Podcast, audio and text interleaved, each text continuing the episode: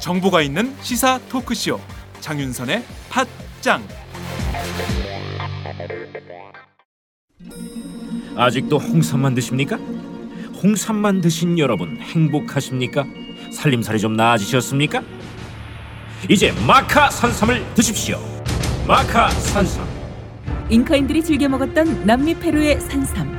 인체에 꼭 필요한 31가지 미네랄과 18종의 아미노산을 함유한 천연 종합 영양제. 세계적인 슈퍼푸드로 인정받아 전 세계가 열광하는 그것. 바로 마카입니다. 페루의 마카와 우리나라의 산삼을 하나로 만들었습니다. 마카 산삼. 이게 다가 아닙니다. 20년 경력 전문가의 자문을 받아 우리 몸에 좋은 11가지 원료까지 하나로 만든 건강 푸드. 마카 산삼. 이제 홍삼 가격으로 마카 산삼 드십시오. 와 이거 남자한테 딱이네 딱이야 애미야, 나한테도 딱이구나. 엄마, 나도 마카 산삼. 나도 나도. 검색창에 마카 산삼 또는 영한 네이처를 검색하세요. 영한 네이처 마카 산삼이 답입니다. 마카 산삼을 꼭 기억하세요. 우주에서 마카와 산삼을 하나로 만든 회사는 영한 네이처가 유일합니다. 유사 검색어 회사에 주의하시고 영한 네이처를 꼭 확인하세요. 안녕하세요. 장윤선입니다. 오늘은 3월 13일 금요일입니다. 지난해 최저임금조차 받지 못하는 노동자는 227만 명입니다. 전체 임금 노동자의 12.1%에 달하는데 최저임금 언저리에서 생활하는 노동자를 포함하면 무려 600만에서 700만 명에 육박한다. 이것은 어제 민주노총이 발표한 기자회견문의 일부인데요. 어제 민주노총이 기자회견을 열고 최저임금 만원 시대를 열자고 요구했습니다. 우리나라의 최저임금은 노동자들의 생활 안정에 기여하는 게 아니라 영세 사업자나 또 악덕 사용자가 최대한 노동력을 착취할 수 있는 수단으로 활용하고 있다. 이런 비판도 함께 했습니다. 실제 우리나라 최저임금은 2013년 실질 구매력 기준 달러로 환산을 해보면 OECD 회원국 25개 나라 가운데 14번째입니다. 결코 높은 수준이 아니라는 것이죠. 뿐만 아니라 지난 10여 년 동안 통계를 보면 우리나라 전체 소득에서 가계가 차지하는 비중이 지속적으로 감소를 하고 있습니다. 반면 기업의 비중은 계속 늘어나고 있죠. 그러니까 결국 기업이 벌어들이는 이윤이 실제 가계로 전혀 흘러들어가지 않고 있다는 의미로 해석되고 있기도 합니다. 국회 예산정책처 분석에 따르면 1995년에서 2012년까지의 국민 총소득 대비 가계소득 비중을 보면요. 8.3%포인트 하락했습니다. 반면 기업소득은 6.6%포인트 늘어났습니다. 기업이 돈을 풀지 않으면서 내수 경제는 침체가 되고 있고 이미 디플레이션 우려마저 나오는 상황입니다.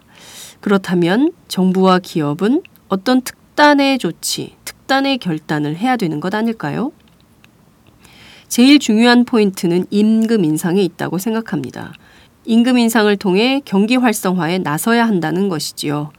기업 소득이 가계 소득으로 연계가 되면 당연히 소비는 늘어날 것이고 그것은 곧바로 내수 경기 활성화로 이어질 것이 당연하기 때문입니다. 따라서 최저임금 또 임금 인상은 불가피한 것입니다. 문제는 금액입니다. 정치권은 현재 어떤 분명한 입장을 내놓지 않고 이런저런 안을 내놓은 상태로 표류하고 있는 상황입니다. 새누리당의 경우는 현행 최저임금 5,580원에서 6,000원으로 약 7%포인트 인상안을 내놨습니다. 새정치민주연합은 노동자 평균 임금의 50%로 하자고 주장을 하고 있는데요. 그렇게 하면 7,600원이 되고요. 2014년 노동자 정액급여, 그러니까 기본급과 수당을 합친 정액급여로 해보면 어, 그것의 50%로 나눠보면 6,364원이 됩니다. 정의당도 여기에서 큰 차이는 없습니다. 정치권이 분명하고 명징하게 최저임금 만원 시대를 열겠다고 만약에 약속을 한다면 경기 불황의 시대 이것 하나만은 정치권이 잘했다. 이렇게 우리 국민들이 평가하지 않을까요? 다음 주 화요일 17일 박근혜 대통령과 여야 대표가 첫 번째 회동을 엽니다. 이 자리에서 최저임금 만원 시대를 여는 약속을 하면 어떨까요? 최저임금 만원 시대를 여는 첫 번째 만남이 되기를 고대해 봅니다.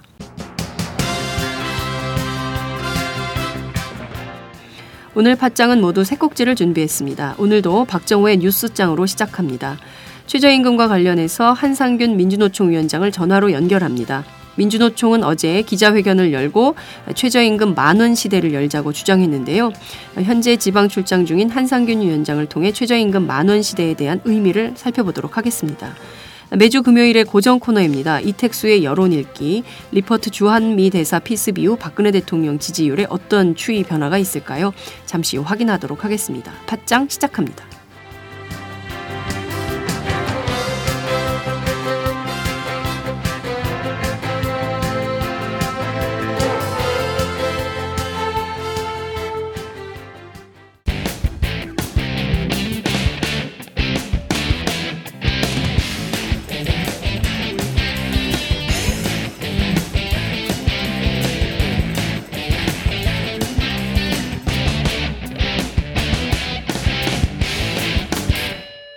박정호의 뉴스장.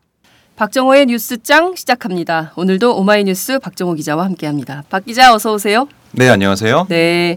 아, 기준금리를 한국은행이 전격 인하했네요. 사상 처음으로 1% 금리 시대가 열렸어요. 네, 그렇습니다. 어제 한국은행이 이주열 총재 주재로 금융통화위원회 본회의를 열어서 기준금리를 종전 연 2%에서 1.75%로 인하했습니다. 이에 따라서 예금과 대출금리 추가 하락, 원달러 환율 상승, 대출 증가에 따른 주택 매매 증가, 저금리 장기화로 인한 전세의 월세 전환 가속화 등 일반 시민들의 경제 활동에 영향을 크게 미칠 것으로 보입니다. 네, 걱정이네요. 지금 디플레이션 우려가 일파만파 커져가는 상황에서 네. 물론 이제 금리가 내려가면 이제 대출이자 갚는 분들은 좀 한숨 내려놓는 경향은 있지만 네, 네. 이제 월세가 폭등할 가능성도 있고 이래서 이 부분을 좀 어떻게 할지 정부 대책이 참 요원하다 이런 생각이 좀 듭니다. 네. 미국이 또 6월 달에 금리를 올릴 것으로 음. 보이는데 그땐 또 한국은행이 어떻게 대처할지 이것도 좀 종합 적인 분석이 필요한 것 같다는 생각이 좀 듭니다. 네, 그 말씀하신 대로 기준금리 인하에 따른 가계부채 급증 위험이 있습니다. 하지만 이 위험을 무릅쓰고라도 경기 회복의 불씨를 살려야 한다. 이런 판단이 작용한 것으로 풀이가 됩니다. 네. 그래서 이주열 총리 어제 금통위 회의 뒤에 기자회견을 열었는데요. 이번 금리 인하는 내수 회복이 생각보다 상당히 미약해서 이 상태가 오래가면 성장 잠재력까지 저하될 수 있어서 이를 미리 방지하기 위한 방책이라고 합니다. 네. 한국은행만 어, 한국만 거꾸로 가는 것은 아닌가라는 생각이 좀 들기도 하는데요. 좀 지켜보도록 하죠. 네. 주한미군이 사드 후보지를 이미 조사했었다 이런 보도가 나왔네요. 그렇습니다. 주한 미군 사령부가 어제 미국 미사일 방어의 핵심 요격 수단인 사드 네. 고고도 미사일 방어 체계에 한반도 배치 가능성을 염두에 두고 국내에서 후보지를 조사했다고 공식 확인했습니다. 음. 뭐 이런 관련 주장이나 보도는 작년에 있긴 했는데요. 네. 이걸 공식적으로 확인한 건 이번이 처음입니다. 음. 그러니까 주한미군은 미래에 가능한 배치를 대비해서 적절한 장소를 찾기 위해 비공식으로 조사했다 이렇게 얘기를 했는데요. 네. 어, 좀 시점이 네. 묘한 것 같습니다. 음. 그 이번에 주한 아, 미국 대사 리퍼트 대사의 습격 피습 이후에 음. 그리고 새누리당에서 사드 배치 공론화를 음. 시도하고 있는데 네. 이런 상황에서 음. 그 주한 미군이 어, 사드 배치 후보지를 물색했다는 걸 인정하는 건 음. 어, 좀 사드 배치를 준비하고 있다 음. 이런 뉘앙스를 좀 풍기는 게 아닌가 네. 여권이나 청와대에 시그널을 주는 게 아닌가 음. 뭐 이런 생각도 듭니다. 네. 어제 청와대 민경욱 대변인이 그 사드에 대해서 미국 측이 요청한 바가 없다라고 분명히 입장을 밝혔는데요. 네. 하루 만에 그것을 주한미군이 뒤집는 상황이 아닌가라는 생각이 좀 들기도 합니다. 매일 엎치락 뒤치락 정보가 네. 이동하고 있는 상황인데요. 네, 무엇보다 중요한 것은 주한미군이 한국 한반도를 놓고 어디에 사드를 배치하는 게 좋을지 그 장소까지 부지 조사를 했다는 것이 확인됐다는 것은 대단히 충격적인 것이고요. 어, 실제 이 사드 배치를 어느 정도는 어, 현실화하려는 미국의 뜻이나 의지 이런 것이 있다 이렇게도 봐야 될 것 같은데요. 이것은 앞으로 시민사회 또는 정치권에서도 상당히 큰 논란을 빚을 것으로 보인다 이런 생각이 좀 듭니다. 이완구 총리가 어제 첫 번째 대국민 담화를 발표했죠.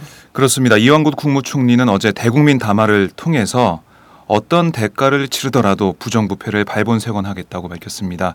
사실상 부패와의 전쟁을 선포한 건데요. 네. 그 국정 운영의 큰 걸림돌은 우리 사회 곳곳에 잔존하고 있는 고질적인 부정부패와 흐트러진 국가 기강이라고 얘기를 했습니다. 하지만 뭐 다들 아시겠지만 이 총리가 인사청문회 과정에서 네. 어, 밝혀진 여러 가지 의혹들, 음. 뭐 그런 자신의 사익을 위해서 비리 완구 백화점이라는 네. 별명까지 얻지 않았습니까? 그런 지적을 받았었는데 네. 뭐 이렇게 부패의 전쟁을 선포했다고 하니까 좀 상황이 영이 안 서네요. 네, 그런 느낌이 듭니다. 네. 네, 구체적 척결 대상도 거론을 했습니다. 네. 최근 방위 사업과 관련한 불량 장비, 무기 납품, 수뢰 등 비리는 국가 안보를 위협하는 있을 수 없는 일이라고 규정을 했고요. 해외 자원 개발과 관련한 배임, 부실 투자 등은 어려운 국가 재정에 막대한 부담을 주고 있다고 지적했습니다. 그리고 일부 대기업의 비자금 조성, 횡령 등의 비리는 경제 살리기에 정면으로 역행하는 행위라고 또 비판했고요. 네. 네, 그 이렇게 사정 드라이브를 음. 어, 걸고 있는데 여권 일각에서는 이 사정의 칼날이 결국 이명박 정부 시절 비리 의혹까지 정조준하고 있다는 해석도 나오고 있습니다. 네. 그 구체적 뭐 이렇게 척결 대상을 보니까 방위 사업 네. 또 해외 자원 개발 뭐 이런 것들 보니까 아 이명박 전 대통령 음. 그리고 측근들이 좀 긴장을 해야 되지 않을까라는 생각이 듭니다. 제일 처음에 이제 하베스트 날 인수 과정의 문제점을 그 수사하겠다라는 입장을 밝혀서요. 네. 사실상 이것은 정확히 이명박 전 대통령 측근 이른바 친이계를 어, 겨냥하고 있는 것으로 볼 수 있는데요.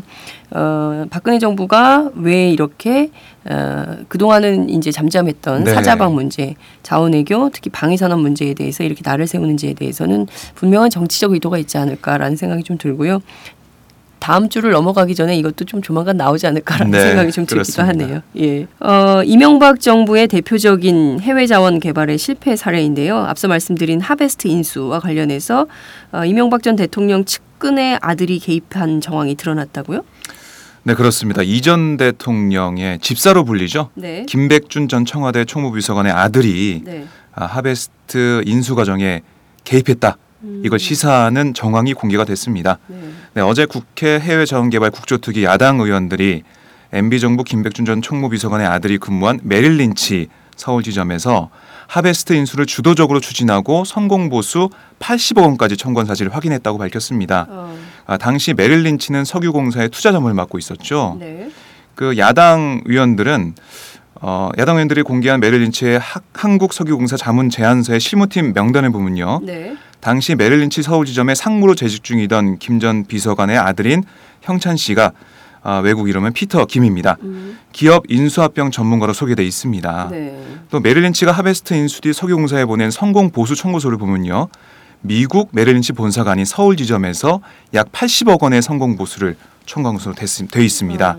아, 형찬 씨는 지금 현재 메릴린치 서울 지점장으로 재직 중입니다. 네.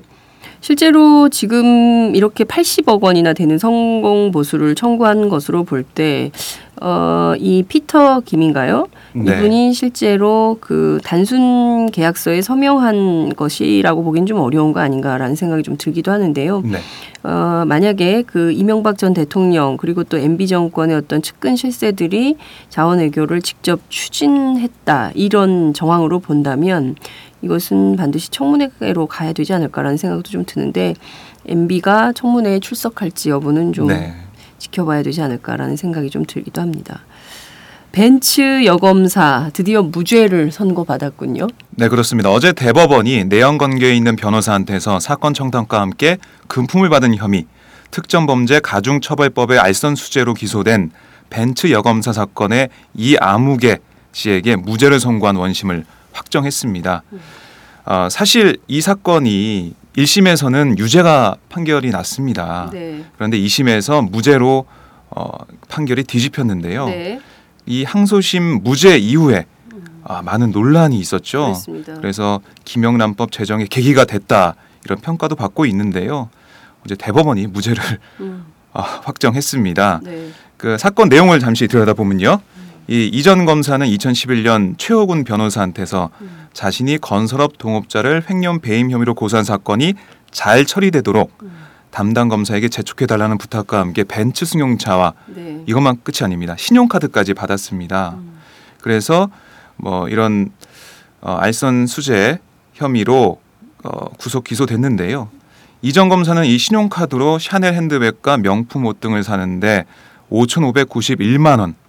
정도의 금품을 어, 사고 이 금품을 수수한 것으로 조사가 됐습니다. 네. 실제 이게 직무 관련성으로 보면 네. 뇌물죄에 해당이 되는 건데요.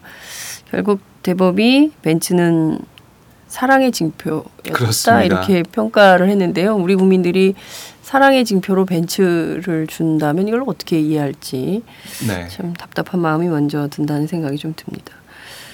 자, 그 마크 리퍼트 주한 미국 대사를 피습했던 기습했던 김기종 씨가 결국 국가보안법 혐의는 아닌 모양이죠. 네, 그렇습니다. 오늘 이 김기종 씨가 살인 미수 등의 혐의로 검찰에 송치될 예정인데요. 네. 어, 검, 경찰이 그동안 계속해서 국보법 혐의 입증을 위해서 많은 노력을 했죠. 음, 어, 압수수색도 하고 네. 그리고 뭐 김정일 분향소 음. 설치 시도했다 네네. 이런 혐의까지 공개적으로 음, 어, 기자들한테 공개한 다음에 수사를 했는데 네네. 결국에는 이 혐의는 지금 검찰에 송치되는, 송치되는 음, 거긴 들어가지 않게 됐습니다. 네. 아, 경찰은 김 씨의 국가보안법 위반 여부와 관련해서는 추후 국보법 위반 혐의가 입증되면 추가로 입건, 입건하겠다라고 했는데요. 네. 어, 쉽지는 않아 보입니다. 음, 김 씨의 사무실에서 경찰이 이적 표현물을 압수했지만 김 씨가 이를 항문 항문 연구 자료로만 활용했다면 국보법을 적용하기 쉽지 않은 상황입니다. 그렇습니다. 이 법을 적용하기 위해서는 이적 행위를 할 목적, 그렇습니다. 즉 고의성이 입증돼야 하기 때문인데요. 네.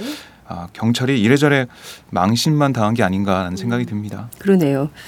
어, 문제는 그 이후에도 계속 추가로 조사를 할 뜻이 있기 때문에 네. 경찰이 국가보안법 위반 혐의로 계속 어, 입증할 만한 혐의를 찾아내면 어, 그 다음에는 어떻게 될지 좀 봐야 되겠다라는 생각이 좀 들기도 합니다. 자, 박근혜 대통령이 다음 주 화요일인가요? 17일 여야 대표와 전격 회동하는 회동한다는 소식이 나왔네요. 네, 그렇습니다. 박 대통령이 오는 17일 김무성 새누리당 대표와 문재인 새정치민주연합 대표를 청와대로 초청해 3자 회동을 열기로 했는데요. 특히 이날 회동은 지난 대선 때 맞붙었던 박 대통령과 문 대표가 정부 출범 이후 처음으로 공식 대화를 하는 겁니다. 네. 그래서 관심이 많이 쏠리고 있는데요. 회담 의제는 박 대통령의 중동 순방 결과와 아, 문 대표가 말한 민생 경제 현안을 다루는 것으로 결정됐다고 새정치연합은 밝혔습니다. 네. 그리고 박 대통령이 특히 공무원 연금 개편 등 정부가 추진 중인 주요 국정 과제에 대해서 협력을 요청할 것으로 보이는데요.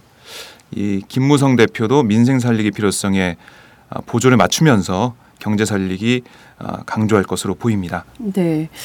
어, 중요한 것은 뭐 삼자가 만나서 합의하고 어쨌든 음, 국가 발전을 위해서 노력하는 모습을 보여야 되는데 서로 갈등하는 양상을 보이지 네. 않을까라는 생각이 좀 들기도 하고요.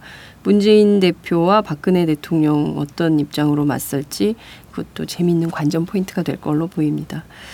자, 박원순법이 시행해서 시행돼서 어, 서울시청 공무원들이 긴장하고 있다 이런 소식이 있는데 박원순법이라는 게 어떤 겁니까? 네, 그 서울시가 산하 고위 공무원을 대상으로 이른바 박원순법을 본격 시행한다고 밝혔는데요. 네. 그 서울시가 처음 도입한 이 조치는 상급 이상 그러니까 실 뭐 실장, 국장, 본부장급 음, 이 고위 공무원을 대상으로 보유 재산과 직무 연관성을 심사합니다. 음, 그리고 청탁을 받으면 그 내용을 의무적으로 등록하도록 했습니다. 네.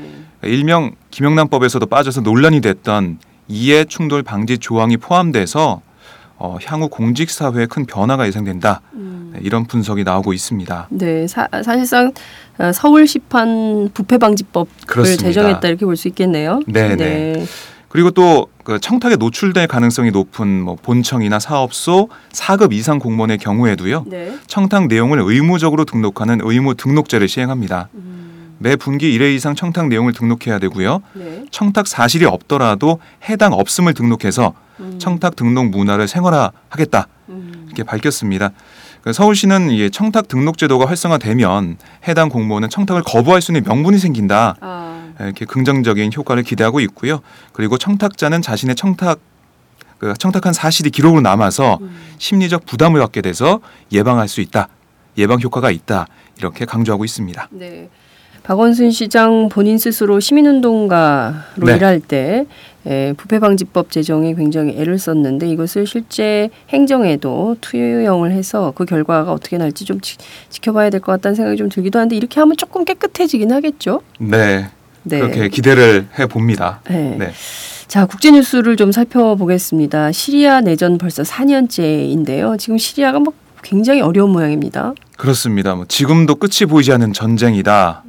이렇게 국제사회에서 평가를 하고 있는데요. 네. 그 2011년 3월 15일 바샤르 알 아사드 정권에 대항하는 전국 규모의 시위로 촉발된 시리아 정부군과 반군들의 내전이 이제 만 4년을 맞습니다. 네. 그동안 수백 개의 무장 단체가 난립을 했고 누가 적인지 누가 아군인지 구분하기조차 어려운 어떻게 보면 난장판이 됐는데요. 네. 그 이슬람 국가 그 IS는 이 시리아 내전 내전을 틈타서 세력을 키웠습니다. 음. 그래서 정말 IS도 있고 여러 개의 무장 단체까지 난립을 해서 네. 정말 어려운 상황이다 음. 이렇게 보이는데요. 네, 네. 이런 어려운 상황이 계속되면은 정말 고통받는 건 바로 국민들, 시민들이죠. 네. 그 세계 21개 구호단체 연합이 어제 발표한 무너져가는 시리아 보고서에 따르면요. 네. 지난해 인도적 지원을 필요, 필요로 한 시리아 주민은 1,220만 명에 달했습니다. 아유. 네. 그 1년 전보다 31%, 2년 전보다는 80%나 늘어난 수치입니다. 그리고 지난 한 해 동안 7만 6천 명이 숨졌고 피난길에 오른 이들도 천만 명을 넘어섰습니다. 그 전쟁을 피해 시리아를 떠난 난민은 팔레스타인에 이어 두 번째로 많은 380만 명에 달했습니다. 아, 정말 끔찍한 상황입니다. 이게 지금 국제사회의 도움이 그 어느 때보다 시리아에 필요한 게 아닌가라는 생각이 좀 드는데요. 네네. 유엔 시리아 정책 연구센터가 발표한 보고서도 있죠. 그렇습니다. 이 보고서에 따르면 시리아 주민의 기대 수명이 전쟁 4년 만에 76세에서 56세로 무려 20년이나 짧아졌다고 밝혔습니다. 네. 인구도 전쟁 전 2,087만 명에서 지난해 말 1,765만 명으로 15%나 줄어들었습니다. 그리고 국민의 80%가 빈곤층인 빈곤 국가로 전락했고요. 전 국민의 30%는 기본적인 음식물과 생필- 생필품을 구할 수도 없는 극빈층이고 57.7%는 거의 60%인데요. 네. 실업 상태입니다. 네. 참 걱정입니다. 그 지금 어, 국제사회에서 시리아 난민들 그리고 또 시리아 국민들을 위한 도움의 손길을 많이 좀 보태야 되지 않을까라는 생각이 좀 드네요. 어, 끝으로 재밌는 소식이 하나 들어왔네요. 네, 그 그렇습니다. 예. 지구 바깥에도 온천이 있어요? 네, 정말 이곳으로 떠나고 싶은 마음이 드는데요. 네. 네, 토성 탐사선 카시니오가 보내온 자료들을 연구한 미국, 프랑스 등의 연구팀은 네. 토성의 위성 엔켈라두스에서 이산화 규소와 메탄이 포함된 수증기를 포착했다는 연구 결과를 지난 11일 과학 잡지 네이처에 공개했습니다. 네. 어, 이것은 엔켈라두스 지하 깊은 곳에 90도 이상의 온천이 오. 있다는 뜻인데요. 네. 미 항공 우주국 나사가 공개한 가상도를 보면 네. 어, 표면을 뒤덮은 얼음 틈새로 수증기가 새어 나오는 장면이 나오고 있습니다. 저도 봤어요. 경향신문 네. 일면에 나왔더라고요. 예. 아, 그이 미국 어, 대학 교수들의 말을 보면은 네. 지하 온천의 생명체가 탄생할 조건이 형성됐을 가능성이 높다고 음. 또 얘기를 했습니다. 네. 그럼 지하에 생명체가 있을 수도 있는데 네. 아, 저는 온천이란 말에 꽂히네요. 그러게요. 아, 그 우리가 늘 좀 그 만화책에서만 봤던 외계 생명체가 네. 이 토성의 위성인 그 엔켈라두스에 살고 있다고 한다면 만나보고 싶네요. 간, 가는데 상당히 오래 걸리겠죠? 그렇습니다. 이 토성 탐사선도 17년 동안 음, 우주를 비행해서 토성까지 날아간 걸로 음. 알려지고 있습니다. 지구 밖에 살고 있는 외계 생명체 어떤 형태인지 정말 궁금합니다. 우리 아, 많은 학생들의 과학적 호기심을 자극하는 소식이 아니었나라는 생각이 좀 듭니다. 오늘 말씀 잘 들었습니다. 감사합니다. 네, 고맙습니다.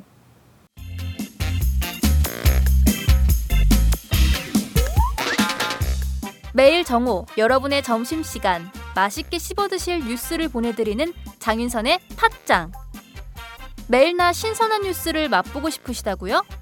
보수 언론이 대충 훑고 지나간 뉴스 그 이면의 진실을 알고 싶으시다고요? 그렇다면 여러분의 곁에 장윤선의 팟짱이 있습니다. 좋아요와 구독하기로 응원해 주세요. 포털 사이트 검색창에서 장윤선의 팟짱을 치거나 모바일 앱스토어에서 팟빵 클릭 후 장윤선의 팟짱을 들러주세요. 요거 재밌네 할 때는 과감하게 좋아요를 눌러주세요. 여러분의 꼼꼼한 사랑이 팟짱을 키웁니다. 장윤선의 팟짱 애청자 여러분 좋아요와 구독하기 꼭 부탁드립니다.